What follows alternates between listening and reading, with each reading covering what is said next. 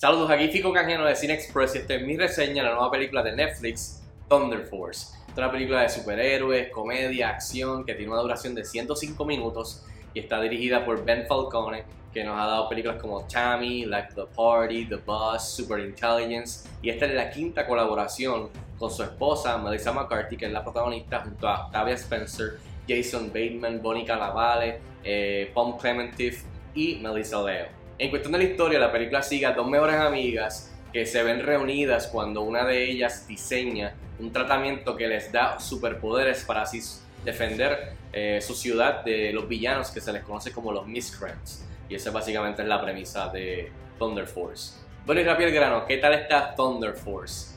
Eh, esta película está malita. Eh, a mí me gusta obviamente el género de los superhéroes, de los cómics, que tenga que ver con eso, comedia. Me gusta Melissa McCarthy, Octavia Spencer es tremenda actriz, pero eh, aquí todo lo, o sea, el resultado es decepcionante dentro de lo que ya esperaba, o sea, que no termine siendo fan de esta película y, está malita.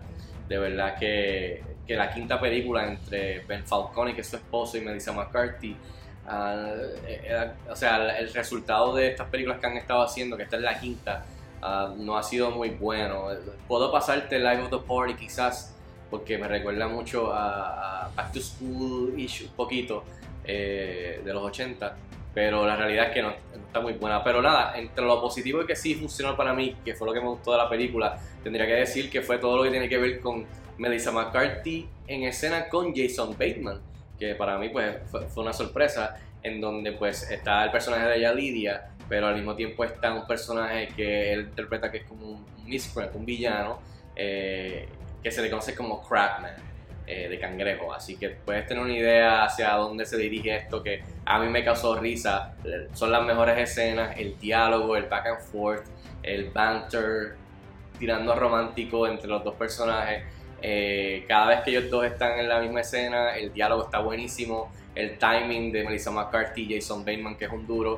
Eh, para mí eso fue lo mejor de la película. Puedo añadirle los visuales que están chéveres en cuestión del presupuesto eh, o sea, lo que hicieron está bastante chévere, los visuales y, quizás aquí allá la acción un poquito, pero básicamente eso, eso, eso es lo único que me gustó de la película. Ahora, del lado negativo son varias cosas, pero quiero enfocarme en que esto es una de estas comedias, como, como dije, son cinco películas que ha hecho con su esposo eh, dirigiendo, en donde es una comedia que no da risa. Y cuando tienes una comedia, no importa si es una comedia dramática, una comedia musical, una comedia como esta de superhéroes y cómics, en ese subgénero, se supone que te haga reír y la verdad es que en su duración no hay mucha risa. La única risa es, como dije, tiene que ver en las escenas cortas entre Jason Bateman y Melissa McCarthy, que no es el enfoque de la película. Así que todo lo que tiene que ver entre las, las dos mejores amigas de la infancia, ya de adultas, eh, la historia en sí, los villanos, no, hay mucho de dónde agarrarse en cuestión de la comedia. Así que definitivamente es una de esas comedias que ustedes me conocen ya, si, si siguen mi canal o siguen mis reseñas, que yo me río desde lo más oscuro hasta lo más tonto y, estúpido. Y la verdad es que aquí es el mismo tipo de comedia que, que son 100 chistes y 10 maybe registran como ellos quieren que la gente pues se ría y que y que cause risa. So, ah, hay mucho, yo le digo, muchos swings eh, y, muchos swings y fallan y se ponchan muchas veces en, en todos estos este, chistes que tratan de hacer. Um, así que es una comedia de esa. Eh, por otra parte, la, la, historia en sí es bastante simple, pero al mismo tiempo es bien genérica, bien tonta, eh, bien simplona. y, y, de la mano con eso no trae nada nuevo al género, subgénero de los superhéroes y comedia como lo quieras ver. Eh, no es nada refrescante, no, no, eh, eh, lo hemos visto en otras películas, ya sea comedia o ya sea de superhéroes.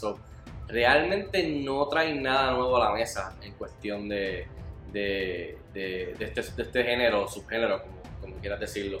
Así que la verdad es que es bien decepcionante dentro de lo que ya me esperaba del trailer y de los posters y de la gente que estaba envuelta, pero creo que había, podían hacer muchas cosas con, con, con el talento y el presupuesto envuelto Ah, pero termina siendo estas comedias que no da risa, que la historia es, bastante, tú sabes, no tan llamativa ni interesante. En fin, yo le doy 1.5 estrellas de 5 estrellas a Thunder Force. Estrena este viernes 9 de abril en la plataforma de streaming de Netflix. Si tienes la oportunidad de verla, déjenme saber, escríbame en los comentarios si te gustó no te gustó, si estás de acuerdo conmigo o no. Eso está bien. Así que déjame saber eh, y hasta la próxima. Cuídense mucho.